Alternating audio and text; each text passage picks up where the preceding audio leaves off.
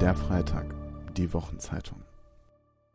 Herzlich willkommen zum Freitag-Podcast. Eigentlich hätten Sie hier unsere Gespräche von der Leipziger Buchmesse hören sollen. Eigentlich. Aber dann kam der Coronavirus, die Absage der Messe und damit auch all der Veranstaltungen, zu denen wir Sie gerne an unserem Freitagstand begrüßt hätten. Wir haben allerdings beschlossen, es mit Christian Morgenstern zu halten und uns nicht unterkriegen zu lassen, weil nicht sein kann, was nicht sein darf. Und so haben Freitag-Redakteurinnen und Redakteure unsere Gäste besucht oder sie zu uns an den Hegelplatz eingeladen, um einige der Gespräche trotzdem zu führen. Hier können Sie sie in den kommenden Folgen nachhören. Im Rahmen der Buchmesse hatten wir außerdem ein spezielles Probeabo für Sie vorbereitet. Das gibt es natürlich weiterhin unter freitag.de/slash Probe. Den Link dazu finden Sie in den Show Notes. Wenn Sie keines unserer Gespräche mehr verpassen wollen, können Sie unseren Podcast auch bei Apple Podcasts, Spotify und allen anderen Podcatchern abonnieren. Und jetzt viel Spaß mit unseren Buchmessegesprächen.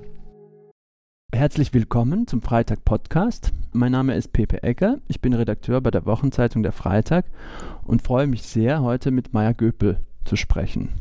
Maya Göpel ist Autorin, sie ist Ökonomin und äh, Mitgründerin von Scientists for Future. Ähm, dass es diesen Podcast gibt, dass wir uns jetzt im Podcast unterhalten, ähm, hat eine etwas ungewöhnliche Vorgeschichte. Aber so sind die Zeiten nun mal. Ähm, wir hatten ja eigentlich ausgemacht und ich hatte mich schon gefreut, nach Leipzig zu fahren, und, um auf der Buchmesse mit Maya Göpel über ihr neues Buch zu sprechen. Ähm, das heißt, das Buch heißt Unsere Welt neu denken und ist vor einer Woche Ende Februar erschienen. Dann kam Corona, die Messe wurde abgesagt und deswegen sitzen wir jetzt hier in Berlin im Konferenzraum beim Freitag. Wir haben uns die Hände gewaschen, wir sitzen äh, mehr als einen Meter voneinander entfernt und holen jetzt nach oder nehmen vorweg, äh, was wir eigentlich in Leipzig gern hätten machen wollen. Hallo, Frau Göpel.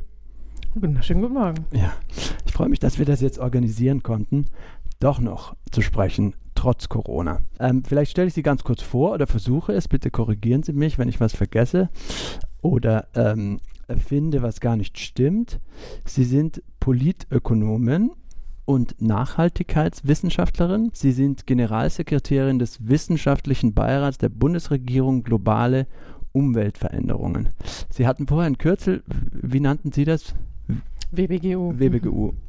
Ja, an dem Namen können wir nicht so richtig was drehen, aber er ist nicht ganz einfach. Na klar, das muss man sich äh, so auf der Zunge zergehen lassen, glaube ich. Äh, und Sie sind Initiatorin und Mitgründerin der Initiative Scientists for Future, stimmt das? Ich würde als Urinitiator immer Gregor Hagedorn sehen, weil der hat angerufen und hat gesagt, okay. komm, wir müssen was machen. das heißt, Sie waren Nummer zwei. Irgendwo so in dem Bereich, zwischen zwei und fünf wahrscheinlich. Okay. okay. Ähm, Bevor wir äh, anfangen, uns über das Buch äh, zu unterhalten, Unsere Welt neu denken, eine Einladung. Das ist ja der Untertitel, was, den ich sehr schön finde. Ähm, bevor wir darüber sprechen, wollte ich Sie schon noch mal kurz, kurz fragen. Sie sind also Generalsekretärin des WBGU, des Wissenschaftlichen Beirats der Bundesregierung Globale Umweltveränderungen. Wie muss man sich das vorstellen? Ähm, die Bundesregierung ruft an bei Ihnen stündlich mittlerweile und sagt, wir haben es verstanden, was sollen wir denn jetzt machen? Bitte sagen Sie uns, was wir tun sollen. Ich glaube, davon träumen wir alle, genau. Nein, ähm, der wissenschaftliche Beirat ist damit mandatiert, Gutachten abzugeben und äh, macht das äh, ja ungefähr alle zwei Jahre mit so einem großen. Das letzte war Digitalisierung und Nachhaltigkeit. Da haben wir fast drei Jahre dafür gebraucht, weil das ja beides so ein bisschen kleine Themen sind und die wirklich zusammenzustricken, das dauert manchmal, vor allem auch deshalb, weil der WBGU mit neun Professoren und Professoren besetzt ist aus ganz unterschiedlichen Fachrichtungen. Das ist extra so. Also dieses Interdisziplinäre steht im Mittelpunkt dieses Beirats, um zu sagen, wir wollen wirklich gucken, wie wir gesellschaftliche Empfehlungen rausschälen können, mit denen wir dann auf die globalen Umweltveränderungen reagieren können. Das heißt, es ist immer zusammengedacht und deshalb eigentlich so ein Nachhaltigkeitskonzept auch. Und manchmal machen wir Politikpapiere oder mal so Impulspapiere, das sind dann kürzere äh, Geschichten. Wir versuchen das aufzubereiten mit Comics oder mit Postern und so. Aber die ganz großen Dokumente sind so die Hauptgutachten. Und je nachdem, wer die dann wie überzeugend findet, ruft dann bei uns an. Und wir machen Gespräche und wir haben einen interministeriellen Ausschuss, der sich zweimal im Jahr trifft. Aber wir haben natürlich nicht das Mandat, ständig Lobbying zu betreiben betreiben, sondern sind eben beratend. Und Sie setzen sich Ihre Themen selber oder Ihre Fragen stellen Sie sich selber? Es kommt nicht jemand zu Ihnen und sagt, bitte hier, äh, CO2-Bepreisung, äh, was sollen wir da bloß machen? Oder was was gibt es denn da für Möglichkeiten? Ist klar, dass niemand sagt, was sollen wir machen, aber was denken Sie, was die beste äh, Form wäre, sowas zu machen? Ja, also der Beirat setzt sich die Themen selber und sucht sich am Anfang von es mal vier Jahre, wo ein gleiches Team zusammensitzt und die suchen sich die großen Themen aus. Da war irgendwie relativ klar, es wird Digitalisierung und Landnutzung ist jetzt das zweite Gutachten in dieser Beiratsperiode von vier Jahren. Und bei diesen Politikpapieren sind wir im engeren Austausch, aber schon mit den Ministerien, um zu gucken, ähm, was kommt gerade ne, an politischen Prozessen auch, was steht in diesem Jahr auf der Agenda. Die EU-Ratspräsidentschaft war ein so ein Beispiel, die jetzt im Herbst stattfindet. Da haben wir eben nochmal ein Politikpapier ausgekoppelt. Wie kann jetzt eigentlich die EU ein eigenes Digitalisierungsmodell für nachhaltige Entwicklung entwickeln und was wären da wichtige Initiativen? So sind wir da schon im Austausch, aber was im Endeffekt der Beirat sich vornimmt und wie er das macht, das ist ihm komplett überlassen. Okay. Gut. Ja, wir sprechen aber jetzt nicht über Ihre Arbeit im Beirat, ähm, sondern wir sprechen jetzt äh, über Ihr Buch, ähm, Unsere Welt neu denken. Wie gesagt, eine Einladung. Wie kam es dazu, dass Sie sich gedacht haben, ich muss das jetzt machen, ich muss jetzt dieses Buch schreiben und diese Einladung aussprechen? Wie, wie, was war der Anstoß? Das hatte wirklich ganz viel mit Scientists for Future zu tun. Also wir haben ja diese Bundespressekonferenz gemacht vor fast genau einem Jahr. Ich weiß gar nicht, was der 12., 3. oder 16. irgendwie sowas. Und ähm, danach, also kamen einfach ganz, ganz viele Rückmeldungen, ganz viele Anfragen, inklusive auch von Verlagen, die gesagt haben, wollen Sie nicht mal das alles aufschreiben? Und für mich war dann total klar, wir schreiben ja eigentlich schon diese ganzen Berichte in eher so wissenschaftlichem Jargon mit ganz vielen Quellen. Und ich habe aber gemerkt, dass natürlich die riesige Chance ist, durch Fridays for Future ist ja ein ganz breites Interesse an den Themen entstanden in der Gesellschaft, zu sagen, die Aufgabe der Wissenschaft ist jetzt, das auch mal so zu aufzuschreiben, dass es für Menschen alltagsrelevant wird und dann natürlich auch sehr einfach äh, versucht, es darzulegen und vor allem auch die Beziehung zwischen den Themen aufgemacht. Also mich hat sehr gestört, zum Beispiel im letzten Jahr, wie stark immer wieder so Unvereinbarkeiten bemüht wurden. Das Soziale und das Ökologische lassen sich nicht vereinen, war ja ein so ein ganz großer Duktus da um die CO2-Steuer und sowas rum. Oder Regulierung ist immer Freiheitsberaubung oder killt die Innovation. Und das war so das Bemühen zu sagen, nee, also zwei Schritte, drei Schritte zurück, wenn wir mal wirklich fragen, worum geht es eigentlich, dann ist bei der Nachhaltigkeitsagenda immer Soziales und Ökologisches zusammen. Und was sind wirklich die Treiber, die das gerade so schwer machen, das zusammenzubringen? Warum ist staatliche Regulierung und Markt, äh, dass er gut funktionieren kann, zwei komplementäre Teile von einem Ganzen. Ne? Das betonen wir Politökonomen ja immer gerne, dass der Markt ja auch eine Institution ist. Und das ist eben deshalb die Einladung, um auch diesen sehr aufgeheizten Diskurs, der dann ja auch ja, parteipolitisch motiviert, vielleicht manchmal aufgeheizter geführt wird als notwendig, mal so ein bisschen zu erden und zu sagen, hier ist die Einladung, sich das in Ruhe mal anzugucken und dann sehen wir vielleicht auch viel mehr gemeinsame Wege, anstatt dass wir den Eindruck haben, das ist alles so wahnsinnig unvereinbar. Hm. Ich finde es, äh, Sie, Sie machen die, die Ausgangslage, beschreiben Sie sehr, äh, sehr gut und sehr eindringlich, äh, wenn Sie darüber schreiben, dass ja niemand steht in der Früh auf und sagt, ich will heute mal so richtig die Umwelt kaputt machen. Ja, eigentlich will das niemand. Aber trotzdem machen wir das alle die ganze Zeit. Also dieses Paradox, dass wir in dem, was wir tun, äh, so viel Schaden anrichten, obwohl wir das nicht intendieren. Ja. Ähm, oder dass sie dann eben noch ein Stück tiefer gehen und sagen, naja, Wirtschaftswachstum bedeutet eigentlich äh, Klimawandel. Das ist mittlerweile äh, gleichbedeutend, synonym. Äh, die Wirtschaft wächst, äh, wir, wir schaffen Arbeitsplätze, wir können mehr konsumieren, wir können mehr Dinge kaufen ähm, und wir machen die Umwelt kaputt. Ähm, das ist ja mittlerweile nicht mehr nur ein Wissen, dass wir das eben wissen, das ist ja der erste Schritt, aber es führt eben jetzt auch schon zu diesen Konflikten, dass die einen sagen, äh, wir brauchen doch das Wachstum, sonst, sonst äh, fällt unsere Gesellschaft auseinander, im schlimmsten Fall, ja, weil wir dann anfangen zu kämpfen, weil wenn wir weniger haben, dann ähm, nehmen die Konflikte zu. Und die anderen, die sagen, ihr wollt Wachstum, aber das Wachstum bedroht ja gerade die Grundlage all dessen, was ihr eigentlich bewahren wollt. Mhm. Also die erste Einladung besteht ja darin zu sagen, was meinen wir eigentlich mit Wachstum? Ne? Also diese Bruttoinlandsproduktgeschichte, dass das immer weiter steigen muss und was damit gemessen wird und nicht gemessen wird, ist ja in sich ähm, für viele, glaube ich, gar nicht klar, dass da ganz viel Schadschöpfung als eine positive Entwicklung drin ist. So, die Umwelt wird zerstört, jemand muss dafür bezahlt werden, sie wieder aufzuräumen, also wächst die Wirtschaft. Aber das ist ja kein Fortschritt, sondern das ist ja erstmal nur eine Wiederherstellung eines vorherigen Zustands. Das ist ja eigentlich eine traurige Geschichte, die da gerade erzählt wird. Aber es wird immer noch als, als Wachstum gemessen. Und das wäre eben so das Plädoyer Nummer eins. Lasst uns mal wirklich die Bilanzen so bereinigen, dass wir überhaupt eine klare Sicht auf das bekommen, was heute darunter stattfindet, was wir immer noch als Fortschrittsmodell feiern. Und dann kann ich ja auch anfangen zu überlegen, was sind eigentlich Geschäftsmodelle und tatsächlich die Lösungen und Innovationen, die uns helfen, dieses Ausmaß an Schadschöpfung wieder abzuschaffen. Das ist so der eine Punkt. Das ist ja ein ganz ökonomisches Argument eigentlich. Wie haushalten wir mit den Ressourcen so vernünftig, dass wir sie möglichst langfristig haben und eben nicht äh, mittelfristig die ganze wirtschaftliche Grundlage torpedieren? Hm. Können wir da noch ganz kurz bleiben, weil ich finde ja. das sehr, äh, sehr spannend, ähm, dass Sie eben sagen, Moment mal Leute, dieses Wirtschaftssystem, in dem wir leben, ähm, äh, bepreist Dinge, ja. Es sagt, hier ist ein Auto und das Auto kostet 20.000 Euro. Aber die Preise sind alle falsch. Die Preise drücken nicht aus, was dieses Auto wirklich kostet. Und ähm, der Vorschlag von Ihnen ist ja jetzt zu sagen, lass uns doch mal darüber nachdenken, oder lass, äh, wir sollten uns bewusst werden, was die tatsächlichen Warenkosten sind des Autos, das wir hier kaufen. Toll, super, 20.000 Euro. Nee, es kostet nicht 20.000 Euro.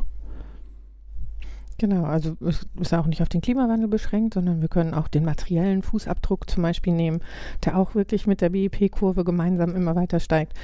Und dann wird ja auch irgendwann klar, also Kenneth Boulding hat das mal ganz schön zusammengefasst, wer eigentlich wirklich daran glaubt, dass auf einem begrenzten Planeten unbegrenztes Wachstum möglich ist, ist entweder verrückt oder muss ein Ökonom sein. Und das ist ja genau diese Frage, wie kam es dazu, ähm, dass die Preisindikatoren uns überhaupt erlaubt haben, diese Geschichte weiter zu erzählen, dass das immer noch ein positives Wachstumsparadigma ist, dem wir folgen, obwohl so wahnsinnig viel Zerstörung sich dahinter versteckt. Und deswegen habe ich auch die Arbeit von Mariana Mazzucato mit reingenommen, weil ich die unheimlich wertvoll finde, weil sie sich wirklich auf den Weg gemacht hat und ein Buch geschrieben hat über Wert im 21. Jahrhundert eigentlich und Wertabschöpfung und Wertschöpfung dass das eben was Unterschiedliches ist. Und früher in den auch Adam Smith und Ricardo, also den Klassikern, auf die sich immer berufen wird in der Ökonomie, gab es immer sowas wie so eine objektive Rückkopplung von der Idee von Wert. Das hatte dann eben genau mit den materiellen Ressourcen zu tun, die wir haben oder mit der wirklichen Qualität eines Produkts oder der Arbeitszeit, die reingeflossen ist, die jemand aufgebracht hat, um etwas zu erstellen. Und der Preis war dann immer etwas, was verhandelt ist. Und das heißt, dass ein bestimmter Wert und ein Preis nicht unbedingt das gleiche ist. Und Adam Smith hat das so an dem Wasser-Diamantenbeispiel äh, gemacht. Ne? Der hat gesagt, einige Dinge sind für uns unheimlich wertvoll als Menschen, wie zum Beispiel Wasser, weil wir es brauchen zum Überleben, selbst wenn sie gerade keinen Preis haben. Und andere Dinge wie Diamanten, die einen riesig hohen Preis haben, könnten wir echt alle darauf verzichten und gut weiterleben.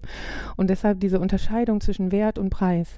Und dann wieder zu überlegen, was ist denn eigentlich eine A-Werttheorie, mit der wir wirklich Wertschöpfung wieder abbilden können. Und das ist ja genau die Verhandlung darüber, auch welche Arbeitsbeiträge in einer Gesellschaft wirklich Wertschöpfung sind. Warum werden einige so wahnsinnig höher viel höher bezahlt als andere, die sich beispielsweise um die Gesundheit unserer Menschen jetzt äh, völlig überarbeitete Pflegekräfte in den ganzen Krankenhäusern mit den Corona-Patienten aufhalten, aber so unterbesetzt sind, weil wir eben schon alles klein gespart haben. Und das merkt man jetzt. Ne? Das ist ein guter Moment, mal hinzuschauen, wie so ein sehr kosten-, also preiseffizientes Gesundheitssystem eigentlich die, die Wertschöpfung im Sinne von jemand kann sich wirklich gut um die Menschen kümmern, eigentlich sehr schwer gemacht hat. Und genau da ganz klar zu merken, Preise sind ein politisches Ergebnis und nicht irgendwas, was objektiv ist, was von Märkten neutral ähm, ja, irgendwie aus denen rauspurzelt oder entsteht, sondern es hat immer mit Kräfteverhältnissen zu tun, mit Macht und Interessen. Und genau das ist halt die Politökonomie, äh, die diese Kategorien in ihren Analysen aufnimmt. Und deshalb sind wir auch ein bisschen anders als die Ökonomen, die eben mit der Preisindikatorik dann ihre Modelle machen. Und bei uns gibt es immer Institutionen, Akteure, Interessen und ungleiche Machtverhältnisse, die dann natürlich auch einen Preis beeinflussen können. Aber wie, wie könnten wir das ändern? Weil wenn wir jetzt sagen, okay, ähm, das Auto kostet eben nicht 20.000 Euro, sondern, sondern es kostet 20.000 Euro, die dem Hersteller, äh, die der Hersteller bekommt, aber zugleich äh, äh, kostet das Auto, ähm, was weiß ich, so und so viel Tonnen CO2, die für die Herstellung draufgegangen sind, die Rohstoffe, die unter teilweise schlimmen Umständen produziert worden sind und so weiter. Das heißt, es trägt eigentlich einen Beitrag, es, es, es, es trägt dazu bei, dass die Umwelt zerstört wird und dass uns zum Beispiel jetzt in zehn Jahren das ganze Ding um die Ohren fliegt, weil irgendwann ist ja der Punkt erreicht, wo wir eben nicht mehr so weitermachen können wie bisher. Aber das ist ja für mich, das treibt mich auch manchmal in den Wahnsinn, weil wir als Menschen ja äh, immer noch in diesem natürlichen Alltagsbewusstsein irgendwie denken, die Natur ist unendlich, ja, und die Luft ist unendlich und das Wasser ist ja jede Menge davon da. Und, ähm, und wir wissen, dass das nicht stimmt. Und wir wissen jetzt, wenn Sie mir dann äh, oder jemand anders mir erklärt, okay, in der Atmosphäre äh, ist so und so viel ähm, Möglichkeit für CO2 vorhanden und wenn, das, wenn wir das überschreiten, dann äh, gibt es wirklich sch äh, schlimme Folgen. Aber ich in meinem Alltag gucke in den Himmel und der Himmel ist blau und ich atme ein und ich atme aus und ich schaffe es nicht, die intellektuelle Panik mit meinem äh, Alltagsleben äh, in Einklang zu bringen. Vielleicht ist es ja tatsächlich völlig anders für jemand, der heute 18 ist und, und, und für den ist es eine existenzielle, vielleicht ist es, auch nur, bin das auch nur ich, aber vielleicht ist es für eine, für eine andere Generation, ein Teil einer neuen, jungen Generation, die erleben das total anders.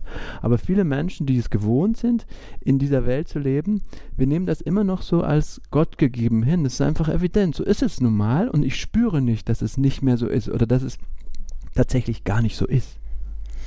Das ist ja auch so ein Stück weit das Plädoyer, weshalb ich gesagt habe, lasst uns doch mal aufhören, staatliche Regulierung und Ordnungspolitik und ein Umändern der Anreize und Steuern immer als eine Einschränkung der Freiheit wahrzunehmen, sondern es kann uns ja auch genau vor dieser Sorge befreien weil diese ganze Verantwortungsverlagerung auf die Endkonsumenten hat ja nichts mit Befreiung zu tun, auch nicht mit Liberalismus in dem Sinne, weil ich überhaupt nicht die Chance habe, mal die Informationen zu generieren darüber, ob dieser Finanzkonzern, bei dem ich jetzt gerade äh, irgendwie mein Geld angelegt habe, jetzt äh, für die Wirtschaft oder, äh, oder für die Ökologie oder gegen die Ökologie investiert, dann soll ich das am besten noch bei der Krankenkasse machen, dann soll ich das noch bei dem Fleischproduzenten machen.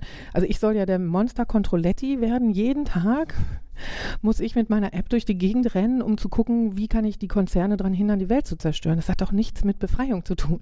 Und es steht auch überhaupt nicht im Verhältnis. Also natürlich können Konsumenten ganz, ganz wichtige Akzente setzen. Das merken wir jetzt auch, ne? dass im letzten Jahr, wenn man sich so die Konsumentenindizes anschaut, durchaus ein signifikantes Wachstum war bei den Milchersatzprodukten beispielsweise oder höher qualitative Lebensmittel gekauft wurden, obwohl die äh, Händler wieder gesagt haben, billig, billig ist super aber im Rahmen. Ne? Wir können das immer nur in dem Rahmen dessen machen, was von Anbietern vorgegeben wird. Das heißt, ich kann aus einem Menü was einigermaßen verrottet daherkommt, ja, überhaupt nicht die Weltrettung auswählen, sondern das, wie das Menü gestrickt ist, ist genau die Verantwortung zwischen den Herstellern und dann natürlich den politischen Rahmenbedingungen, die diesen Herstellern ermöglicht, das weniger oder mehr nachhaltig zu erstellen.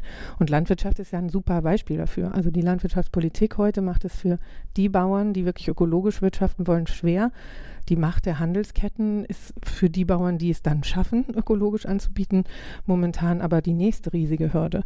Also da müssen wir einfach wirklich einschauen, wie kann man die Produzenten von etwas eigentlich wieder von ja, den Profitinteressen der Händler, die dazwischen hängen, so ein bisschen schützen, weil die im Grunde genommen wieder die Preise drücken und dann sitze ich da wieder als jemand, der versucht, wirklich alles umzustellen und habe totale Sorge, dass es am Quartal überhaupt einigermaßen reicht. Hm.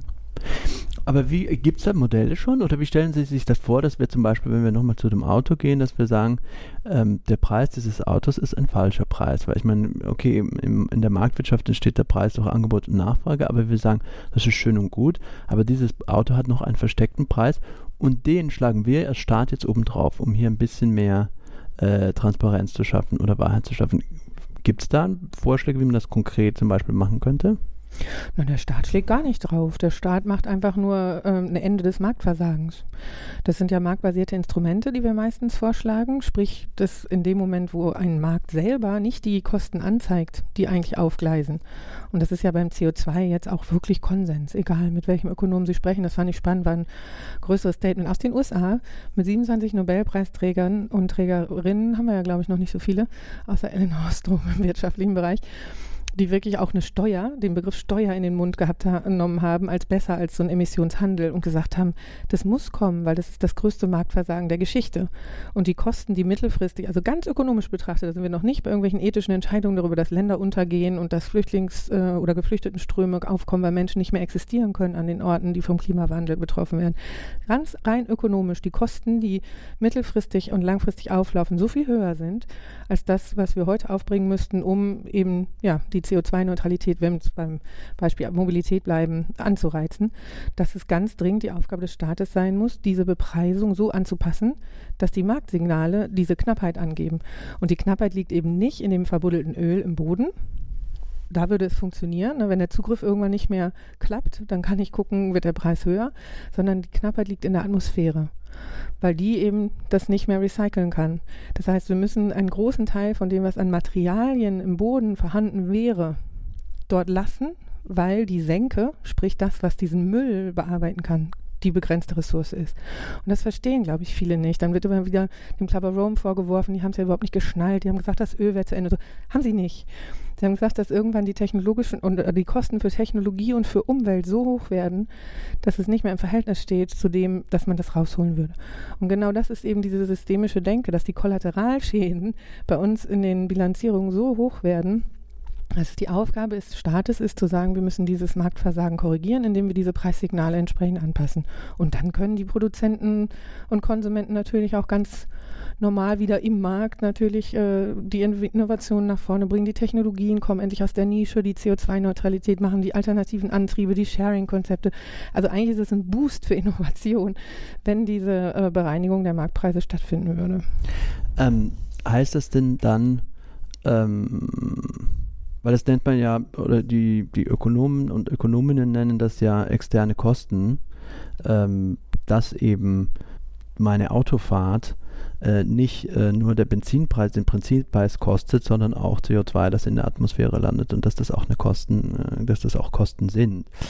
Ähm, ist das ähm, Ihr Ansatz, dass man auch sagt, als erstes müssten wir mal alle diese externen Kosten tatsächlich transparent machen und auch einbeziehen. Und das heißt, die Leute müssten auch dafür bezahlen. Zum Beispiel, Sie nennen ja diese ganzen äh, Dienstleistungen unter Anführungszeichen der Natur, dass die äh, ja sich die ganze Zeit regeneriert und alles, was wir, oder nicht alles, eben nicht mehr alles, aber einen Teil dessen, was wir kaputt machen, wieder erneuert. Und dass wir dauernd Dinge entnehmen, für die wir eben überhaupt nichts bezahlen und äh, Schäden produzieren, für die wir auch nichts bezahlen. Ist das die äh, ein Ansatz, dass man sagt, Moment mal Leute, als erstes machen wir das mal transparent, äh, was wir hier bekommen und was wir hier anrechnen in Preisen?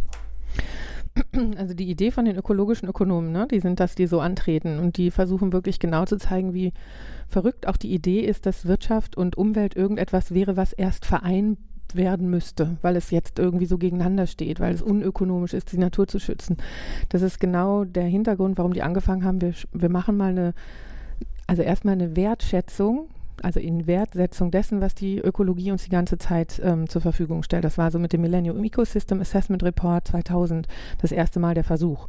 Und dann gab es immer wieder neue Ansätze und jetzt so Metastudien, die das so bei 125 bis 145 Billionen im Jahr beziffert haben. Und man kann sich das so vorstellen, dass es darum geht zu überlegen, wie viel würde, würden wir aufbringen müssen, um all diese Dienstleistungen selber herzustellen. Ne? Wenn wir jetzt Drohnenbienen bauen müssten, anstatt dass die Bienen das einfach für uns machen. Wenn wir jetzt wirklich selber selber die ganze Zeit das CO2 äh, absorbieren müssen, die ganzen Technologien, die wir jetzt erfinden möchten, um das CO2 zu speichern. Warum bauen wir nicht die Böden wieder auf, die das bisher super gemacht haben und die Ozeane äh, zu schützen, dass sie weiter das CO2 eben absorbieren können?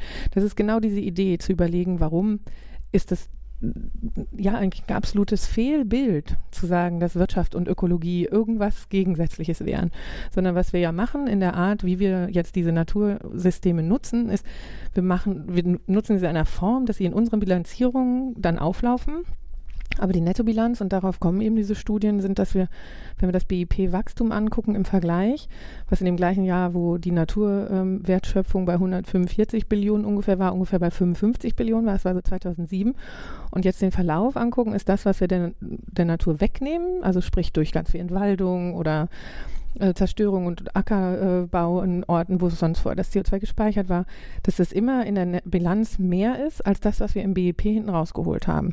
Das sprich, wir schaffen es nicht mal, Nee, genau. Wir schaffen es nicht mal. Selbst wenn wir sagen, wenn uns die Natur sowas von wurscht, wir bauen das alles selber, können wir eh viel besser, ne? Kann man ja sagen, wenn man sich nicht so mit ökologischer Komplexität beschäftigt, dass man merkt, ups, wir haben es noch nicht einmal geschafft, das nachzubauen. Vielleicht sollten wir da mal ein bisschen easy sein. Selbst wenn man diese komplette Technikoptimismus mit sich nehmen würde, dann sehen wir, dass die Bilanz negativ ist rein ökonomisch wieder betrachtet. Und das ist natürlich genau die Idee, zu sagen, wie können wir das sichtbar machen und wie können wir dann sagen, was ist denn eigentlich die gute Zukunftsstrategie? Dann ist es vielleicht nicht die Drohnen, selbst wenn das BIP in der aktuellen Form, wie wir es äh, berechnen, wahrscheinlich steigen würde, weil wieder irgendjemand eine Technologie an den Markt bringt und äh, ein Patent drauf hat und dann wieder was verkaufen kann und momentan würde es uns eben in der Bilanz negativ auffallen. Es würde mehr kosten, wenn wir aber sagen, hey, wir stellen die Randstreifen und die Art, wie wir eben Äcker bepflanzen und die Fruchtfolgen und sowas so um, dass einfach Bienen bleiben können. Und 5% weniger Ertrag, das, das wäre fatal. Genau. Ja, nicht mal unbedingt. Also das ist ja auch das Interessante, was gucke ich mir dann wieder an? Ne? Gucke ich mhm. nur den Ertrag an, sprich das, was ich jetzt von einer Pflanze aus dem Boden geholt habe. Das ist unsere typische Art, wie wir Landwirtschaft angeschaut haben. Aber da passiert ja viel mehr. Ne? Also gucke ich mir an, wie der Humus erhalten wird, gucke ich mir an, wie die Wurzelpflege ist, gucke ich mir an, was an Biodiversität ist. Das ist ein Riesenthema ähm, überhaupt bleibt. Ne? Es geht ja nicht nur um die Bienen, sondern die sind ja in ganze Nahrungsketten wiederum eingebaut. Und wenn man all dieses mal reinnehmen würde, dann wäre es mit Sicherheit auch rein ökonomisch die bessere Variante zu sagen, wir erhalten die Ökosysteme für die Biodiversität, auch für die CO2-Senke, auch für die Nahrungssicherheit. Wir bauen jetzt wirklich die Böden wieder richtig gut auf. Ja, und dann kann die Biene sich gehackt legen, die Roboterbiene. das fand ich nämlich, es ist wirklich sehr eindrucksvoll in Ihrem Buch, diese Geschichte mit der Biene.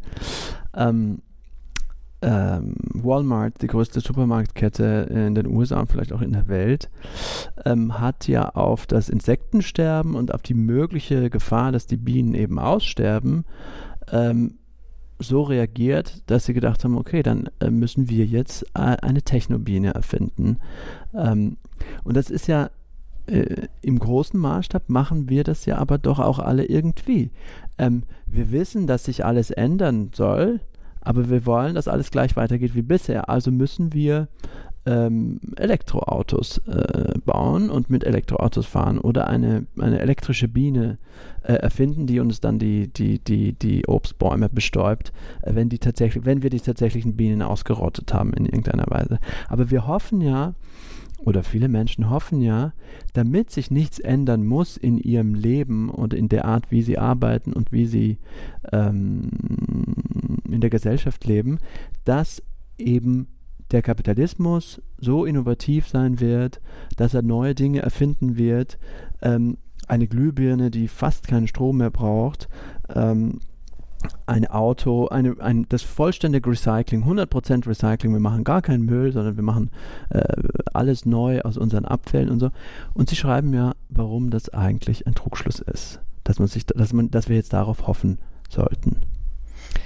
Also ähm, es ist ja total wichtig zu überlegen, ein paar Technologien weiterzutreiben und wirklich zu äh, gucken, wie kann zum Beispiel auch die Digitalisierung uns nochmal besser die Ökosysteme verstehen lassen. Wie können wir tatsächlich eine Kreislaufwirtschaft zum ersten Mal mit Markern oder mit digitalen Zwillingen nennt man das ja, ne? wirklich so durchmodellieren, wo sind die Stoffströme gerade, wie kann man dafür sicher oder sicherstellen, dass mein Müll deine Ressource wird. Also gibt es ganz viele tolle Möglichkeiten technologisch, die lebenserhaltenden Prozesse zu unterstützen wieder zu stärken und nicht zu substituieren. Das ist ja das Plädoyer. Also wirklich auch zu sagen, bei der Arbeit beispielsweise, anstatt dass wir einfach sagen, ja gut, also wenn die AI und die KI jetzt schneller ist als die Leute, dann sind die Leute halt einfach überflüssig, sondern sagen, wo kann Technologie denn eigentlich tatsächlich die Arbeit von Menschen entlasten, aber nicht zu versuchen, Menschen zu substituieren. Weil auch Arbeit, und das ist ja der andere Teil in dem Buch, der mir so wichtig ist, ich glaube nicht, dass viele Leute immer noch alles weiter so wollen. Also es kommt ja langsam, ne? Dieses Hinterfragen, wo soll das eigentlich noch hinführen? Und auch jetzt Menschen, die nicht aus meiner Blase kommen. Ne? Wenn ich mit irgendwelchen Leuten äh, an einer Bushaltestelle stehe oder mal im Taxi fahre oder so, im ersten Moment sind die vielleicht dann auch noch skeptisch. Aber wenn wir dann, ne, jetzt will Potsdam mit dem Auto Stadt Innen, äh, Innenstadt autofrei machen, wie soll das gehen und überhaupt? Und dann sich so langsam ranrobben. Aber wofür brauchen Menschen denn eigentlich Auto? Was ist denn das Mobilitätsbedürfnis dahinter? Und wie könnte man das denn nicht anders zur Verfügung stellen? Und dann wäre der ganze ja, Innenstadtraum nicht so vollgeparkt. Und dann nehme ich halt ab und zu ein Auto zum Einkaufen und miete mir das oder rufe ein Taxi für diese eine Fahrt, anstatt dass alle für 95 Prozent der Zeit diese Dinger überall rumstehen haben, die alles zumüllen. Und im Grunde genommen ja auch genau diese gesunkenen Kosten wieder sind. Dann denke ich, oh, ich habe das Auto eh schon angeschafft. Und dann denke ich, oh, es kostet nur noch den Benzinpreis. Und dann verliert natürlich die Bahn, das öffentliche Verkehrsmittel oder auch das Taxi immer im Vergleich zu dieser einen Fahrt. Aber wenn ich das reinrechnen würde, dass ich diese 20.000, 40.000 Euro auf den Tisch gelegt habe oder manche 120.000 Euro, dann ist diese eine Fahrt natürlich sehr viel teurer. Und so all diese ganzen Sachen so ein bisschen klarer und bewusster zu machen, und sich viel mehr zu überlegen, wie wollen wir denn eigentlich im Alltag sein. Und diese wahnsinnige Beschleunigung macht ja viele eigentlich auch eher närrisch inzwischen, wirklich diese Effizienzorientierung, gerade in sozialen Berufen. Ich kenne so viele Lehrer bis hin zu auch Bauern, Erzieherinnen, Ärzte, die alle sagen, wir schaffen es nicht mehr, das, was wir als Berufung empfunden haben, in dem Alltag umzusetzen, weil wir nur auf Zahlen getrimmt werden, nur auf Ergebnisse getrimmt werden, nur auf Fallpauschalen, nur auf Dokumentationen von dem, was wir getan haben. Das Vertrauen darein, dass wir gut arbeiten, wenn wir besonders präsent sein dürfen und für Präsenz und Resonanz mit, gerade in diesem Fall sind es ja sogar Menschen, nicht die Natur, die, die kommt dann, wenn ich ein bisschen Zeit habe, wenn ich mich darauf einlassen kann, wenn ich nicht selber völlig fertig bin und nur von einem zum nächsten hetze. Das heißt, wir haben eigentlich in einer überreichen Gesellschaft, das hat Keynes ja spannenderweise schon, er hat es für 2030 eigentlich prognostiziert, dass äh, wir dann eine Wirtschaft hätten, wo gerade durch die Unterstützung der Maschinen das, was wir an materiellem Wohlstand brauchen, mit so einer 15-Stunden-Woche ungefähr hergestellt werden könnte. Und wir dann alle eben ganz viel Zeit haben, uns auf das wirklich Menschliche zu fokussieren, auf Kreativität, auf Bildung, auf Kultur, auf Zeit mit Familien und ne, sich kümmern um die Menschen, die es gerade vielleicht brauchen. Und was machen wir? Wir beschleunigen, beschleunigen, beschleunigen und machen alle total fertig in diesem primären Arbeitssektor. Und dann werden all die als unproduktiv auch noch getadelt äh, oder kritisch hinterfragt, die sich irgendwie mal acht Monate um ihr kleines Baby kümmern.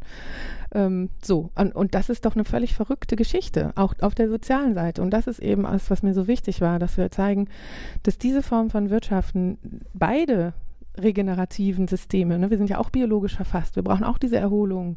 Wir können auch genau dann äh, besonders florieren, wie die Natur eben auch, wenn wir ein bisschen artgerecht gehalten werden.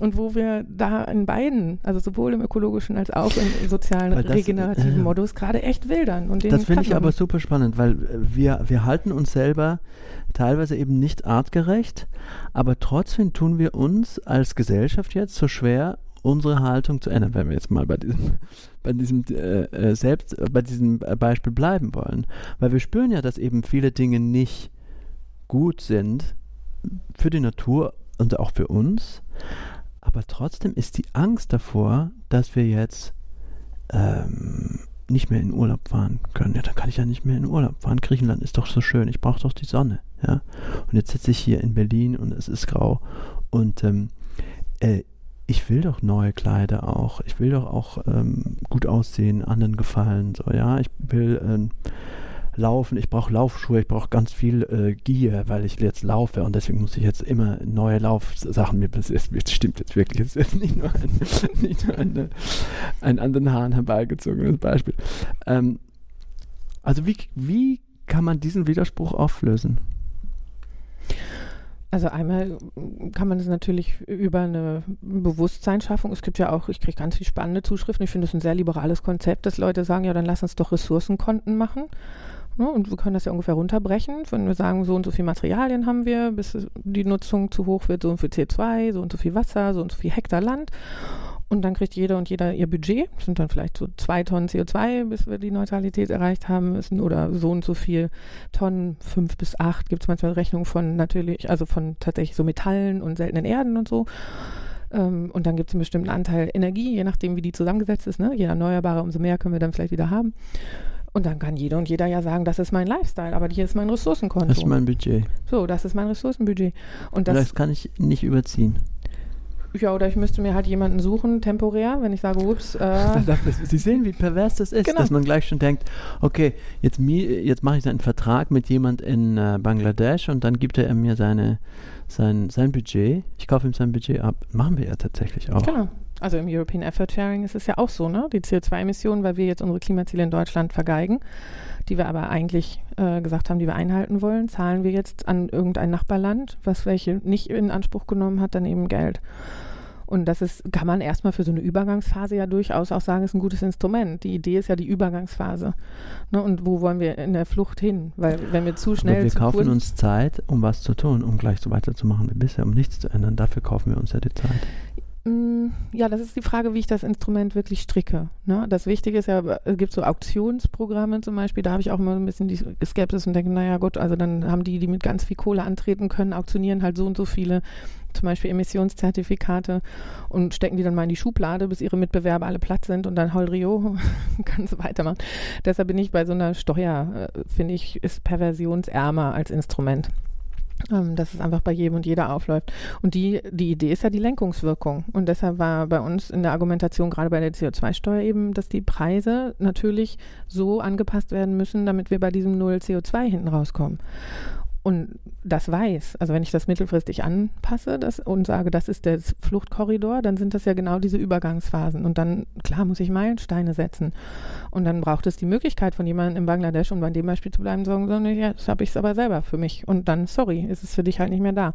Und dass das irgendwie klar ist, mittelfristig. Und mit diesem Instrument wäre auch, weil Sie beschreiben das ja sehr schön, den Rebound-Effekt. Ähm, ich glaube, das ist etwas, was, äh, was wir eigentlich uns alle mehr zu Herzen nehmen sollten, dass eben auch die Innovationen, ähm, die eigentlich klimafreundlich sind, ja, die eigentlich Energienutzung verringern und ähm, Umweltschädlichkeit verringern, dass die im Endeffekt das eben aber doch nicht tun. Ja, das eine Beispiel war, das sind ja teilweise schon ganz alte Beispiele. Die Glühbirne, die viel weniger Energie verbraucht, hat nicht dazu geführt, dass der Stromverbrauch sinkt, sondern der Stromverbrauch ist angestiegen, weil jetzt viel mehr Leute ähm, Glühbirnen sich leisten konnten. Ja. Ähm, wie können wir den unterlaufen oder wie können wir uns von dem ähm, frei machen ja wohl nicht, aber wie können wir damit umgehen, dass auch alle oder nicht alle, aber viele Anstrengungen, die wir jetzt vielleicht unternehmen und die vor allem die, die, die, die technologische, kapitalistische technologische Wirtschaft äh, ja jetzt versucht, weil das ja natürlich Sinn macht, dass ein Auto weniger Energie verbraucht oder eine, ein Computer weniger Energie. Wie wie kann das äh, verhindert werden, dass es aber im Endeffekt in dieser perversen Logik dazu führt, dass es gar nichts ändert, sondern eigentlich sogar noch mehr zu noch mehr äh, Verbrauch führt? Das wären eben, also wir können auch auf der volkswirtschaftlichen Ebene, so Ressourcen-Accounting-Standards sind auch unterschiedliche vorgeschlagen. Da könnte man auf der Makroebene genauso auch reinziehen und sagen, wie kommen wir denn eigentlich mit unserem anteiligen Ressourcenbudget in dieser Volkswirtschaft zurecht? Und man könnte es eben von individueller und von struktureller Ebene flankieren, um zu gucken, wie kommen wir da mittelfristig hin und was sind die Partnerschaften, wo sich vielleicht beide dann drauf committen. Also momentan hängen wir ja wahnsinnig von den Ressourcen aus anderen Ländern ab. Ich glaube, das ist niemandem klar. Wir feiern uns immer als Exportnation, aber gerade bei den äh, seltenen Metallen und wirklich diesen Rohstoffen sind wir völlig rohstoffarm. Das sind über 90 Prozent, die wir von woanders ähm, importieren müssen. Manchmal bis zu 99,7 bei einzelnen Sachen. Ne? Das heißt auch die Fragilität oder die ja, Vulnerabilität, die Verletzlichkeit unserer, unserer Volkswirtschaft ähm, ist, glaube ich, noch viel zu wenig reflektiert. Also wenn einige Kontinente, also Kongo zum Beispiel, hat ganz viel von diesen Metallen, die wir jetzt für die Digitalisierung brauchen, oder eben China, wenn die sagen, hm, sorry, äh, wir behalten es jetzt für uns, vielleicht im Fall von China, oder im Kongo sagen, ja gut, wenn ihr die Grenzen für die Menschen dicht macht, dann machen wir jetzt die Grenzen für die Ressourcen dicht.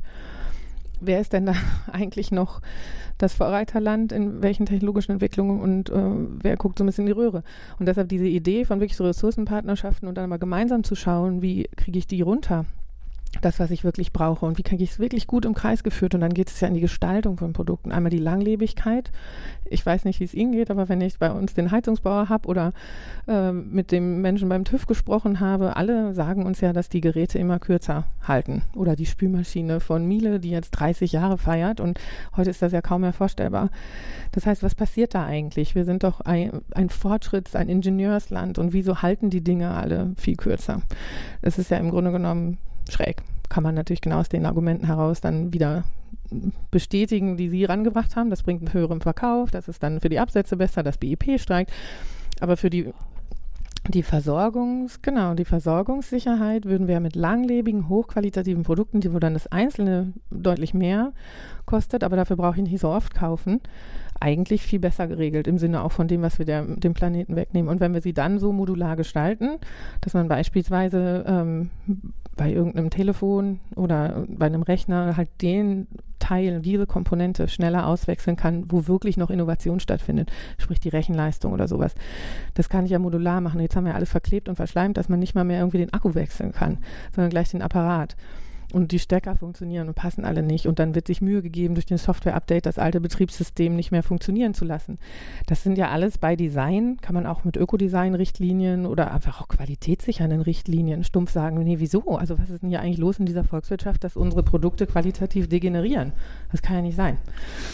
Das heißt, äh, bei Ihnen höre ich ja einen, einen, vorsichtigen Optimismus heraus, dass auch immer mehr Leute das einsehen, dass das passieren sollte und dass sie es eben nicht nur auf der individuellen Ebene machen, dass sie sagen, ich kaufe mir eben jetzt nicht ein neues äh, Smartphone, sondern ich gehe mit dem alten noch drei Jahre äh, weiter, obwohl es äh, jetzt langsamer ist, weil Apple mir das drosselt, ja, um mich dazu zu, aufzufordern, ein neues zu kaufen.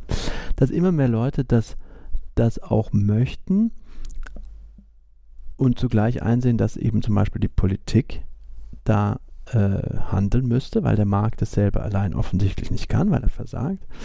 Ähm, aber warum wählen denn die Menschen denn dann nicht auch die Leute, die solche Schritte machen? Oder wie kommen wir dahin, dass wir die auch wählen? Warum die das nicht machen, kann ich ja leider nicht beantworten. Also mein Versuch ist ja genau mit so einem Buch und deshalb eben auch Einladung, nicht vorschreiben, was die Einzelnen machen sollen, sondern bei sich eher auch zu suchen, wenn ich drüber nachdenke, warum tue ich diese Dinge oder wo fällt es mir vielleicht leicht, was zu verändern und wo wäre es auch vielleicht, als Freunde von mir sagen, auch Mann, ich bin jetzt Vegetarier geworden, dabei mag ich das eigentlich so gerne. Ich hätte es echt leichter gefunden, hätte jemand stumpf gesagt, nö, ist jetzt nicht mehr äh, Teil des Menüs. So, ne? Also wirklich auch dieses, wenn andere das auch machen, ist es ja viel leichter. Und das ist, glaube ich, das ganz Wichtige, dass wir aufhören, diese Verzichtrhetorik zu fahren. Das ist ja totaler Schwachsinn. Also jetzt mal ganz ehrlich, das ist richtiger Schwachsinn. Wieso geben wir 57 Milliarden im Jahr aus, damit Menschen uns mit Werbung und Marketing vollschießen, wirklich bis ins letzte private Eckchen hinein jetzt ja durch die Smartphones so genau auf unsere Stimmung abge abgestimmt, dass wir bloß nicht vergessen, in dem Moment, wo es uns echt schlecht geht, dass wir dieses Wellness-Paketchen da oder das und jenes kaufen müssten. Die Plakate draußen, Außenwerbung trifft jeden. Das bringt es ja wunderbar auf den Punkt, dass wir in dem Moment, wo wir vielleicht mal diese 57 Milliarden im Jahr in die Nachhaltigkeit der Wertschöpfungsketten dieser Unternehmen stecken würden, anstatt die Vermüllung unserer mentalen Aufmerksamkeit. Ich bin mir sicher, dann würde sehr viel von dem Konsum wahrscheinlich runtergehen, ohne dass wir irgendeine Einschränkung von Lebensqualität empfinden würden. Also Verzicht auf, mich ständig befeuern zu lassen mit diesen Botschaften, dass ich nicht genug bin. Das ist ja perfide auch. Die wird, also ich habe mit Marketing ähm, meine Diplomarbeit geschrieben. Also was da wirklich probiert wird, mit deinen Unsicherheiten ne? und dieses ganze, guck mal, die anderen haben mehr und die haben mehr Spaß und wenn du da nicht mitmachst, dann fällst du hinten zurück.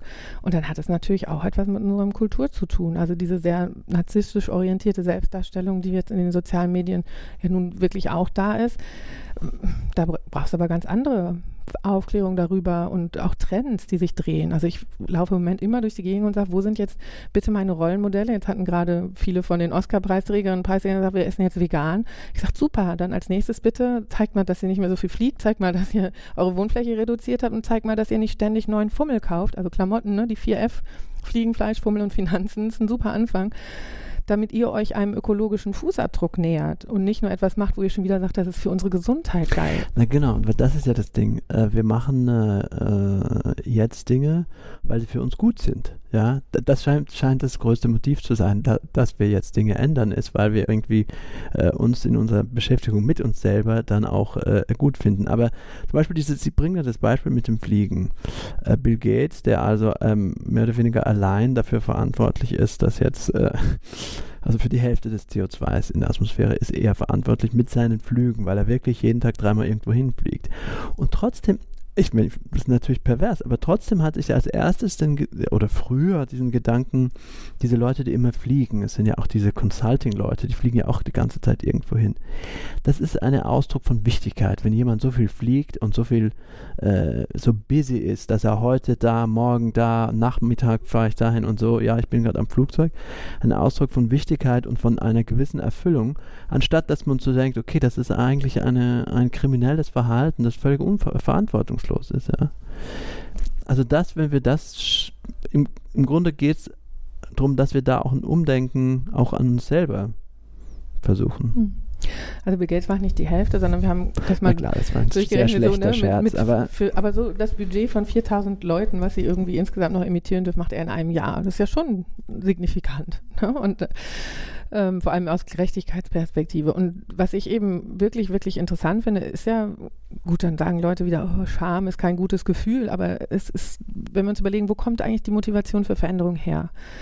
dann gibt es so drei Motivationen. Und das eine ist tatsächlich, das darf nicht mehr sein. Das ist so eine ganz tief moralische äh, ja, Schamkomponente oder etwas, wo ich mich eher mit einem Gefühl von ähm, negativer Betroffenheit abwende. Das hat Amartya Sen sehr stark gemacht in seiner Theorie der Gerechtigkeit, dass er gesagt hat, viele der Gerechtigkeitsbewegungen sind daraus entstanden, dass irgendwann der, die Überzeugung kam, boah, wie können wir das weiter zulassen?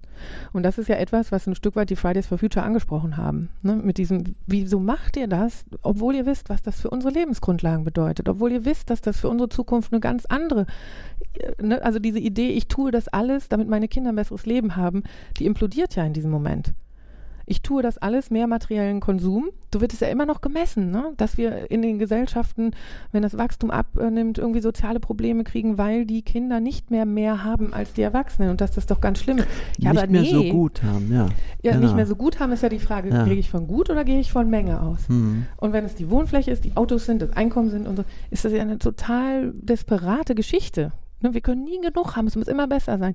Und wir, wir messen aber Glück und Lebensqualität nicht mal auf so einer Kurve, die nach oben offen ist, sondern wir messen das auf einer Skala von 1 bis 10, weil wir davon ausgehen, dass das immer fluktuiert und dass qualitative Beziehungen das Wichtige sind und sowas wie ein Sicherheitsgefühl um eine Gesundheit und Teilhabe an etwas, Wertschätzung. Und all die Dinge können ja wahnsinnig wachsen, wenn ich jetzt aufhöre, diesen materiellen Konsum hinterher zu frönen, weil ich dann die Risiken für meine zukünftige Generation reduziere. Das heißt, das ist so dieses wirklich Flugscham kam ja auf und Fleischscham und solche Sachen. Und das hat Kwame Apaya als Moral Revolution ja auch beschrieben. Also der hat den Honor Code, die Frage der Ehre heißt das, glaube ich, auf Deutsch das Buch.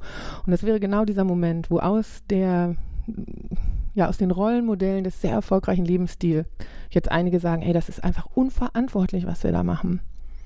Und dieser Distinktionskonsum von es immer noch mehr zur Schau stellen, dass ich mir das aber alles leisten kann, ist etwas, was wirklich eigentlich eine privilegierte Verantwortungsverweigerungshaltung ist. Mhm. Das Ding ist, das hat ja unsere Kollegin Elsa Köster auch mal sehr schön aufgeschrieben, ähm, da, auch wenn man das jetzt verstanden hat und auch wenn man jetzt überzeugt ist, dass das so ist, dann müsst, dann, dann tut man sich trotzdem schwer, es umzusetzen. Das beschreiben sie ja auch mit dem Bild des fiesen Montags. Wir treffen uns am Wochenende, ähm, heute ist auch nebenbei ein Montag, aber er ist nicht fies bis jetzt, finde ich. Wir treffen uns am Wochenende, wir machen uns Gedanken, wir träumen, wir, wir gehen auch mal die wichtigen Dinge an, wir überlegen uns, was wir eigentlich wollen und was eigentlich für uns gut ist und für die anderen gut ist. Und wir sind motiviert und wir sagen, ich will weniger fliegen. Und dann gehe ich am Montag in der Arbeit und dann sagt meine Chefin, ja, du hast aber nur eine Woche Urlaub. Ja. Und dann sage ich, ich brauche das Mittelmeer. Ich brauche es wirklich, äh, weil es tut mir so gut. Äh, und dann sage ich, okay, jetzt war ich mit dem Zug, also eigentlich müsste ich ja mit dem Esel wandern, ja, dann wäre ich in einer Woche irgendwie in den Alpen und wäre nicht noch im Mittelmeer angekommen. Aber okay, ich fahre mit dem Zug und dann ist ein Tag oder sogar mehr als ein Tag ist futsch ähm, weil ich so lange im Zug sitze und, und nicht eine Stunde bis Nizza fahre oder so, ja. Das heißt, eigentlich müsste ich dann zu meiner Chefin gehen und sagen, okay, äh, ich arbeite für dich, aber ich brauche mehr Zeit, äh, damit ich auch verantwortlich äh, leben kann und nicht nur hier arbeiten und dann als Belohnung dafür, dass ich mich hier so abstrample, ich dann online shoppe und in Urlaub fliege und all das mache, um zu kompensieren, dass ich mich hier so für dich abstrample. Mhm. Ja, da sind wir wieder bei Keynes zum Beispiel. Ne? Warum machen wir das nicht? Wo kommt da der Druck her, dass wir immer mehr machen sollen? Und dann sind wir bei dem zweiten Motivationsfaktor eigentlich, warum Leute was verändern. Das das wäre ja super. Ne? Das ist diese, dieser Impuls von, wow, da will ich hin. Und deshalb arbeiten ja viele inzwischen mit dem Konzept von Zeitwohlstand. Weil wenn Sie Umfragen anschauen, das ist ja immer das, was wünschen sich Menschen, boah, mehr Zeit. Einfach für sich Zeit. Und dann kann ich genau das, und das war früher auch. Ich habe neulich mit der Reisebranche gesprochen und natürlich waren früher, ich weiß das auch noch von meinen Eltern, drei Wochen war normal. Ne? Das war so der Jahresurlaub, den man halt so hatte mit der Familie. Und dann konntest du auch mit dem Bulli da irgendwo durch die Gegend fahren. Und diese, diese Zusammenschrumpfung im Grunde genommen von unseren Coping-Zeiten. Also erstens warst du früher nicht so fertig, ich habe mit meinem Vater auch gesprochen. Ich habe gesagt, ihr seid doch auch beide berufstätig. Ähm, aber irgendwie signalisierst du mir ja schon auch, dadurch, dass du sagst, komm, ich helfe dir mit der Kinderbetreuung, dass du das Gefühl hast, es ist jetzt gerade besonders intensiv. Und hat auch gesagt, die, die, die Intensität, das Pensum, was in einem Tag steckt, die Komplexität von Informationen, die Schnelligkeit, all das hat nochmal ein ganz anderes Niveau erreicht mit dem, was wir früher hatten. Und dann ist ja die Frage, wenn ich mich an meine Kindheit erinnere, ich hatte nicht das Gefühl, dass es sondern irgendetwas gefehlt hat. Also war, warum? Warum kommen diese Treiber her? Und da viel klarer darüber zu sein, welche Finanzmarkt-Designs äh, schieben uns da wahrscheinlich an, ne? welche Geschäftsmodelle, welche Form von Besteuerung. Und das ist e-, eben genau diese, diese Einladung, die ich so stark aussprechen möchte. Ökonomische Modelle und Instrumente und Anreize, die haben wir schon ganz oft anders gemacht. Und warum sollte nicht an dem Zeitpunkt, wo wir merken, boah, das wäre ja super, wenn ich einfach wieder ein bisschen mehr sein dürfte mit viel mehr Wertschätzung auch in meinem Beruf Wertschöpfung betreiben könnte und gleichzeitig weiß, ich muss damit nicht, und das ist dieses, das darf nicht mehr sein, den Planeten ruinieren für unsere Kinder, dann ist das doch eigentlich der Moment, wo ich sage, ja gut, dann müssen wir die ökonomischen Instrumente anpassen. Und wenn wir dann merken, hm, okay, im internationalen Wettbewerb wird es aber schwierig, dann auch mal ehrlich hinzuschauen, worum geht es denn eigentlich im internationalen Wettbewerb? Geht es da wirklich noch darum, dass alle davon profitieren, was wir jetzt an Wettkampf ja zwischen unterschiedlichen Nationen äh, gebaut haben. Und früher ging es ja um den komparativen Vorteil ne, zwischen Nationen, dass die handeln auf bestimmten Produkten, wo die einen einfach besser aufgestellt sind als die anderen. Und inzwischen treten ja alle Volkswirtschaften mit allen quasi gegeneinander an. Und damit kommt eben auch dieser wahnsinnige Druck auf das Sozialsystem, auf das Vergütungssystem, auf den Faktor Arbeit, wie es dann immer so schön abstrakt heißt, der in Deutschland schon wieder zu teuer ist im Vergleich. Mhm. Das sind Menschen. Und das ist die Lebensqualität von Menschen in einer der erfolgreichsten Wirtschaftsnationen auf dieser Welt.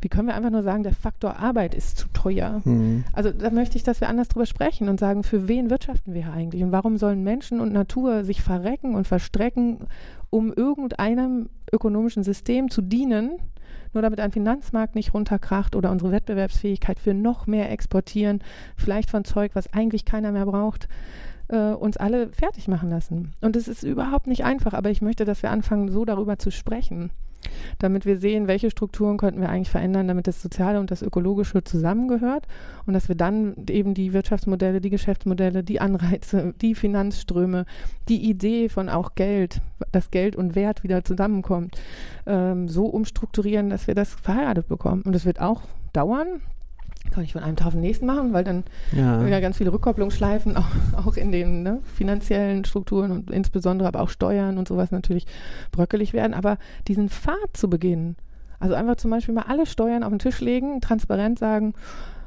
wo lenken die gerade hin? Das ist ja irre, das ist ja nicht nur das BIP, wenn man da reinguckt, wo man denkt, what? Sondern die Mehrwertsteuer auch, ne? Was ist da mit 7, was ist mit 0, was ist mit 19? Das ist ja total arbiträr und immer ein bisschen nachgeflickt und geschustert, wer halt gerade am neuesten geschrien hat, dass es geht oder nicht geht und dann einen Bürgerentscheid beispielsweise daraus machen, wirklich ausgelost, Bürgerinnen und Bürger äh, setzen sich zusammen, kriegen das wirklich mal aufbereitet, sehen das und kommen dann mit einer wirklichen Zukunftssteuerreform um die Ecke, wo sie sagen, wir möchten gerne Steuern auf Arbeit, auf Finanzen, auf Strom, auf äh, jetzt Umsatzsteuer, so, so würden wir es gerne neu ausrichten, damit dieses System die ökologische ja, Regeneration möglich macht damit wir das wirklich sehen, was wir mit der Natur tun, damit wir wieder schaffen, dass die Ungleichheitstrends geschlossen werden, dass wir aufhören, wieder ein feudalistisches System zu bauen, was ja gerade wirklich passiert, durch die Art und Weise, wie viel Kapital viel Boden allein erwerben kann. Und äh, dass wir eben schauen, wie können wir im Grunde genommen die Geschäftsmodelle anreizen und die Investitionsströme und die Form, wie Geld geschaffen wird, von wem und wo es investiert wird, damit es dieser Wirtschaft dienen kann. Also allein bei den Steuern mal anfangen. Ich glaube, das wäre ein riesen Aha-Moment zu verstehen, was eigentlich die ganze Zeit an Umverteilung hier stattfindet und in welche Richtung. Wir tun ja immer so, als würde Umverteilen nur in die sozial Schwächeren laufen und ich glaube, viele wären erstaunt, wie viele Trickle-up-Effekte wir in Steuern Genau, das haben. ist ja ein wichtiger Punkt. Ähm, ähm, dass man nicht äh, das gegeneinander ausspielt, was ja tatsächlich leider aber passiert. Also dass zum Beispiel, ähm, ähm, als es jetzt eine gewisse Dringlichkeit gab, etwas zu tun in Richtung Klimapaket, kamen äh, auf einmal äh, Leute, die sich bis dahin nicht unbedingt als äh, Vorreiter und Fürsprecher der Ärmeren ähm, hervorgetan haben, äh, haben auf einmal die, die Armen entdeckt und gesagt, wenn wir jetzt anfangen, hier äh, CO2 zu bepreisen, das wäre wär ja sozial total schlecht und die Armen könnten das nicht äh, vertragen. Das ist alles so schwierig, machen wir erstmal gar nichts. Ja? Ähm, wie ich meine, ich dachte mir, okay, so schwierig kann das nicht sein. Aber warum ist es doch so schwierig, das, das dann tatsächlich durchzusetzen? Weil es war ja zum Beispiel beim Klimapaket der Bundesregierung, war mein Eindruck so, zuerst warnt man, wir können nicht so viel tun, weil das würde zu sozialen Verwerfungen führen, Stichwort Gelbwesten. Aber dann schnürt man ein Klimapaket, das tatsächlich und trotzdem die, die eh schon weniger haben, stärker belastet als die, die am meisten haben und die, die auch am meisten verschmutzen und äh, Schaden anrichten. Ja, ich glaube, da war auch der Moment erreicht, wo wir alle so ein bisschen, äh, also ich kann für mich ja irgendwie mal sprechen, aus der Wissenschaft auch gedacht haben, boah, was machen wir hier eigentlich und warum? Weil wir hatten ja auch tatsächlich sogar für den CO2-Preis selbst ein Modell wurde vorgelegt und durchgerechnet, wie durch eine Rückzahlung pro Kopf als Klimadividende, als Energiegeld, so wie auch immer das nennen Genau. Ja. Äh, vielleicht sogar am Anfang des Jahres, damit die Leute das glauben und auch schon haben und damit planen können. Und das wäre eben sozial progressiv ausgefallen. Mhm. Mhm.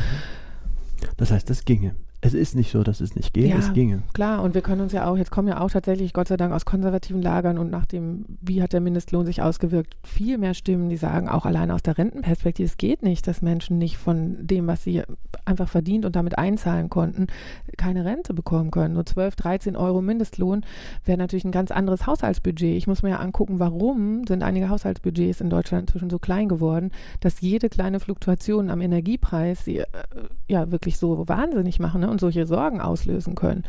Und dann kann ich doch genau auf der sozialen Seite auch mal höher schrauben und ich kann reingucken, warum wird denn Miete so teuer? Das ist ja der größte Faktor eigentlich bei den unteren 30 Prozent im Sinne von Einkommen dass einfach die Ausgaben für Miete und Wohnraum wahnsinnig nach oben gegangen sind. Natürlich können sich dann umgekehrt nicht die gleichen Ausgaben für Lebensmittel ähm, leisten. Aber dann würde ich doch sagen, die Ausgaben für Todmittel dürfen nicht so teuer werden mhm. und die für Lebensmittel müssen möglich sein. Das für mich war das einer der Momente, wo ich mir dachte, Leute, ihr seht, äh, die Ökonomen und die Ökonominnen, äh, die unter anderem zum Beispiel auch die Finanzkrise nicht wirklich auf dem Schirm hatten, bevor sie dann ein, äh, eingeschlagen ist, die haben uns erzählt, die Einführung des, des Mindestlohns würde mehr oder weniger ein ökonomischer Weltuntergang sein, der würde Arbeitsplätze vernichten äh, wenn wir hier eingreifen. Und das ist überhaupt nicht passiert. Das Gegenteil ist passiert. Im Gegenteil, viele Leute haben was davon, dass es einen Mindestlohn gibt. Die haben erheblich davon profitiert. Aber vorher haben wir uns Angst machen lassen aus der Zunft der Ökonomie, dass das was ganz Schlimmes, ähm, ganz schli viel schlimme Dinge passieren würden. Vielleicht ist es ja, das ist ja ein bisschen die Stoßrichtung in Ihrem Buch, dass man da äh, wirklich Dinge neu denkt und nicht äh, immer schon denkt, das ist alles schon ähm, die reine Wahrheit, die uns hier präsentiert wird. Nee, das ist die halbe Wahrheit oder ein Viertel oder so in vielen, in vielerlei Hinsicht. Also einmal ist es, glaube ich, wahnsinnig wichtig, wieder mehr in Paketen zu denken, ne, weil es ist, in dem Fall war es geglückt, dass ein ökologisches Instrument sogar sozial progressiv wirken kann. Aber eigentlich geht es ja genau darum, auf der Sozialseite zu gucken, was müssten wir da anpassen, damit das Ökologische auch funktionieren kann, selbst wenn es nicht in jedem Instrument möglich ist. Ne? Wie also, meinen Sie das? Na, wir kriegen es vielleicht nicht unbedingt hin beim Schutz der Biodiversität oder hm, bei der Einpreisung eben von Fleisch wird dann teurer, direkt irgendwie ein Instrument wieder zu finden, mit der wir die Rückzahlung an die Konsumenten mhm. und sowas hinbekommen. Also da nee, muss man aber, jetzt auch nicht sich zwingen, aber, alles in eins klar, zu bauen, aber im großen Maßstab, wenn wir sagen, ähm, CO2-Ausstoß wird äh, besteuert. Äh, und äh, die, die weniger als der Durchschnitt aus, äh, ausstoßen, kriegen was zurück und die, die mehr als der Durchschnitt ausstoßen, die zahlen drauf. Ja, dann ist es äh, eins zu eins progressiv. Genau. Also- das war ja beim CO2 so. Ne? Ja. Aber wir brauchen ja noch ein paar andere Sachen. Na Wir klar, brauchen ja okay. auch bei dem Materialdurchsatz und äh, bei Biodiversität. Und in einigen Bereichen kann man es vielleicht hinbekommen, dass es genau diesen Effekt bekommt, bei anderen nicht. Und deshalb eben immer wieder auch zu überlegen, wo knirscht es denn sowieso auch? Und wenn man sich anschaut, wo im Moment ja, viele Umfragen, ne, was eigentlich gerade am meisten umtreibt, dann ist das die Sache, kann ich mir noch Wohnraum leisten? Was ist mit meiner Rente und was ist mit fairen Löhnen? Also das sind ja Themen, die sind ganz oben drin. Und deshalb wirklich systematisch zu überlegen, wie kann ich mehrere von den ähm, ja, nicht angefassten Themen, von denen alle wissen, dass sie da sind, so verheiraten, dass wir möglichst nah an dem, was die Menschen sowieso umtreibt, Lösungen suchen, die dann aber das andere mit bedienen. Und das kann dann entweder sein, ich mache eine CO2-Steuer, die progressiv, äh, progressiv wirkt, oder ich sage halt einfach, ich mache einen Mindestlohn oder eine Rentenreform und überlege, wie ich vielleicht in der Art, wie ich die finanziere, die ökologische Seite mitdenke.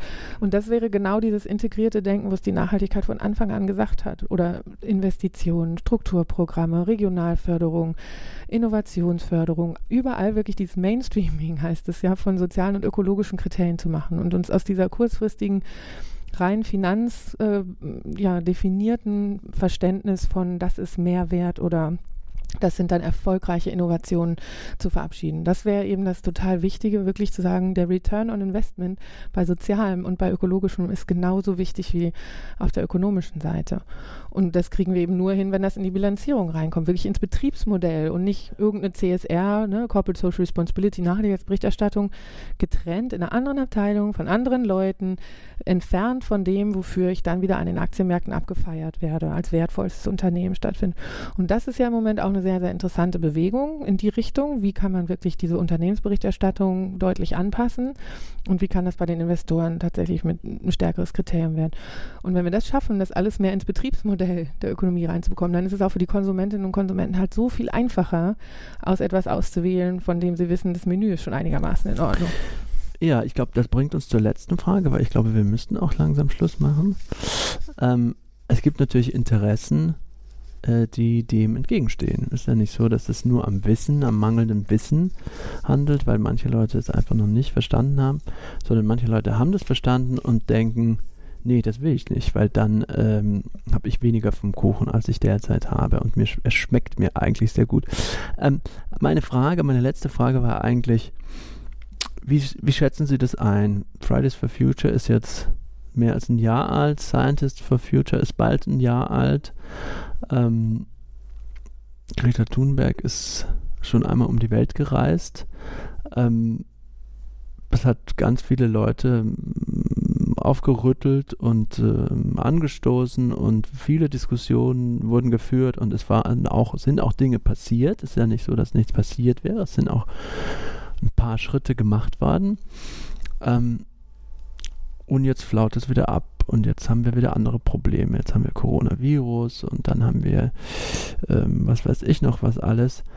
Und auf einmal dachte ich mir, wir haben ja gerade in Bezug auf das Klima immer wieder so eine Konjunktur, wo wir denken, Al Gore hat äh, damals diesen Film gemacht und wir waren auch alle in Wallungen und haben gedacht, äh, oh mein Gott, äh, so kann es nicht weitergehen. Und er hat einen Friedensnobelpreis bekommen und dann ist sehr viel so weitergegangen äh, wie vorher. Und das kann man ja noch weiter zurückverfolgen. Ja, es geht ja eben zurück bis in die 70er im Grunde, wo wir wissen oder manche Menschen wussten, ähm, was, äh, was uns blühen wird eines Tages. Jetzt sind wir diesem Tag näher ähm, und jetzt haben wir es wieder einmal verstanden oder viele von uns haben uns äh, dazu Gedanken gemacht. Aber was sind Sie optimistisch, dass es jetzt nicht wieder abflaut und erst in fünf Jahren dann nochmal wiederkommt und alle sagen, ja, wir wussten es ja schon fünf, fünf, vor fünf Jahren und jetzt haben wir es, hatten wir es wieder vergessen, weil es ging ja noch. Der Himmel ist uns noch nicht auf den Kopf gefallen und wir konnten noch atmen und deswegen haben wir einfach weitergemacht. Wird das passieren? Wird es, ist es diesmal anders? Also was diesmal anders ist, ist, und das muss man ja in den Kontext reingeben, ähm, von warum Greta Thunberg so viel Rückenwind bekommen hat, warum die Fridays auch wirklich auf die Straße gegangen sind. Wir haben es ja einfach gespürt. Ne? Also die Dürresommer, der Rhein war nicht mehr beschiffbar. Die, in Brandenburg ist es für alle total beängstigend, dass die Seen nicht mehr zurückkommen. Ne? Die gehen im nach hinten zurück und kommen überhaupt nicht wieder an ihre vorherige Ufergrenze. Die Brände bei uns, in unseren Wäldern, dann jetzt Australien. Und leider wird ja diese Krisenhaftigkeit nicht abnehmen. Also das ist ja ein Unterschied zu 2006, wo Al Gore den Film gemacht hat, oder auch 72, wo es ja einfach Computermodellierungen waren. Oder die Effekte sind dann eben in den Ländern aufgeschlagen, ähm, die nicht äh, ja, ich sag mal, im Steuersitz von dem Wirtschaftsmodell saßen, was im Grunde genommen den Überkonsum angetrieben hat. Und jetzt stehen diese Länder aber so da, dass in Australien alles niederbrennt oder dass wir die Tsunamis äh, in die Nähe bekommen von Japan und da was passiert oder in Deutschland wir jetzt halt gucken, was machen wir mit der Agrarwüste Brandenburg eigentlich mittelfristig ähm, oder in den USA ne, mit den zunehmenden Stürmen und der Bedrohung an der Meeresküste von ihren Megametropolen. Also das kann man jetzt ähm, das ist eine, eine seltsame Art des Optimismus. Es, es, ist schon so schlimm, dass wir es gar nicht mehr leugnen werden können. Und daraus schöpfen wir jetzt einen Optimismus. Ja, nö, Optimismus nicht, aber eine Handlungsnotwendigkeit. Mhm. Ne? Und ich, das ist ja nun, wenn man historisch reinguckt, oft der Fall gewesen, dass es dieses Krisenhafte braucht, damit wirklich was in Schub kommt. Und ich meine, als Klima- und Nachhaltigkeitsperson ist es schon hart zu sehen, wenn das Corona-Ding kommt, kann man auf einmal alles alles anders machen. Ne? Da ist der politische Wille da und ja. zack, da wird einfach gehandelt und dann. Die Panik ist eine ganz andere. Notwendig äh, gibt es die Stimuli für die Wirtschaft, um was anders. Aber wir müssen nicht mal was anders machen. Also warum können wir diese Stimuli nicht vorher finden und sagen, wir bauen jetzt die Wertschöpfungsketten um? Also diese, dieser Willen, der wird ja gerade wieder demonstriert. Aber beim Corona ist es doch auch der Willen, alles so so, äh, es muss alles so bleiben, wie es ist es muss so weitergehen, wie es läuft. Und deswegen setzen wir jetzt die ganze Welt in Bewegung, damit wir das aufrechterhalten können. Ja? Weil das bedroht ja unsere Art, Wirtschaft zu treiben, die Globalisierung, unsere Art zu reisen. Und damit das aber so bleiben kann, wie es ist, machen wir all dies. Also das ist vielleicht wirklich der stärkste äh, Motivator. Genau, und deshalb ist das Buch ja auch ein Stück weit. Ähm, also ein, zwei Leute haben gesagt, Mensch, wo ist denn der politische, programmatische Plan am Ende vom Buch? Und das macht es genau extra nicht, weil es völlig klar macht, dann geht es wieder nur, dass die Leute sagen, siehst du, da steht's ja und jetzt muss die Politik. Die Politik wird aber nicht, wenn wir nicht alle immer wieder signalisieren, dass die Politik das auch machen sollte. Und deshalb liegt es auch immer ein Stück weit in unserer Hand und nicht nur als Konsumentinnen und Konsumenten, da auch. Und ich habe im allerletzten Kapitel einfach aufgelistet, was sind das alles für Initiativen? Und das sind die, die mir Mut machen. Diese Zuschriften bekomme ich und die sind wahnsinnig gewachsen. Also jedenfalls der, jenseits der Fridays for Future gibt es ja jetzt Entrepreneurs for Future und Architects for Future und Educators for Future. Also wirklich in jedem Sektor im Grunde genommen ein, eine Gruppe von Personen, die gesagt haben, wir sehen das und wir treiben das voran und wir bringen es in die Praxis. Und damit sind wir bei dem dritten Motivator, neben dem das darf nicht mehr sein und dem das wäre ja super ist, ach guck mal, da hat es jemand gemacht, das können wir ja nachmachen. Und das nennen wir in der Transformationsforschung die Pioniere. Und das ist hinten diese Liste. Ne? Da sind einmal programmatische Empfehlungen, wo man sich weiter äh, informieren kann, was es eigentlich für Politikvorschläge gibt. Aber dann gibt es auch wirklich genau dieses für Fliegen, Fleisch, Schwummel und Finanzen, wenn ich selber und Reisen wirklich denen, die Pioniere sind, helfen möchte mit meinem Budget, dann wende ich mich vielleicht an die. Wenn ich da mitmachen möchte bei der Fair Finance NGO, die sagt, lasst uns endlich die Finanzströme für das Gute umlenken, dann kann ich mich da politisch engagieren. Wenn ich sage, ich finde solidarische Landwirtschaft so wichtig, damit Bauern wieder von dem leben können, dann organisiere ich mich da. Und all diese Netzwerke wachsen. Und das ist für mich der, der mutige Punkt, weil das alles Momente sind, wo ich nicht nur als Konsumentin und nicht nur als Stimmabgeberin bin, sondern ich bin ja demokratisch und ich bin politisch in meiner Alltagspraxis und in meiner Handlung. Und in dem, mit welchen Menschen ich mich zusammentue, um zu signalisieren, das ist für uns die Zukunft. Und das braucht aber uns alle. Und deshalb ist es A, eine Einladung, damit jede und jeder vielleicht suchen kann, wo ist mein Moment, wo ich sage, da habe ich auch die Power, selbst gegen äh, den Strom zu schwimmen. Bildung ist so ein anderer Punkt, ne? wirklich zu sagen, wie kriegen wir das überhaupt an, an die Leute herangetragen, worum es wirklich geht und was ihr Beitrag sein kann. Und dann wirklich zu merken, wie viele unterschiedliche Initiativen es inzwischen gibt und dann auch zu überlegen, wie kriegt man das so deutlich kommuniziert und auch äh, dargestellt, dass so eine nächste Wahl äh, das durchaus auch wahrnehmen muss. Und da gibt es jetzt auch von Olympiastadion mieten, um großen Demokratiekongress zu machen, wo Petitionen verabschiedet werden für genau Nachhaltigkeitsthemen mit wirklich auch unüblichen Verdächtigen, also die vorher nicht überhaupt nicht in den Themen unterwegs gewesen sind. Oder neuer großer Kongress für November direkt vor der COP zu sagen, wie kriegen wir jetzt Unternehmen und Zivilgesellschaft zusammen, die zeigen, es geht. Und das ist so der dritte Punkt, ne? neben Hm. dem Aufklären darüber und neben dem vielleicht auch ein Stück weit Shaming und dann mit den wirklich die mit den großen Ideen durch die Gegend laufen und sagen, komm, wir zeigen das ganz pragmatisch. Hier sind Lösungen, hier sind Menschen unterwegs, hier kannst du sie unterstützen oder eben klar machen, wenn die Politik sich ändern würde, könnte das aus der Nische in die Normalität auch überschwappen. Danke vielmals, Maya Göpel, äh, dass Sie hier waren, dass Sie mit mir gesprochen haben über Ihr neues Buch, Unsere Welt neu denken. Wir haben die Welt vielleicht ein kleines bisschen auch neu gedacht jetzt in dieser Stunde. Das war der Freitag-Podcast. Äh, vielen Dank, Benjamin Klöder, für die Technik. Wir hoffen, dass Ihnen das Gespräch gefallen hat. Wenn dem so ist, freuen wir uns über eine positive Bewertung bei Apple Podcasts. Weitere Beiträge aus den Bereichen Politik, Wirtschaft, Kultur und Alltag finden Sie auf freitag.de oder Sie lesen unsere Texte in der gedruckten Ausgabe. Das Probeabo gibt es unter freitag.de/probe.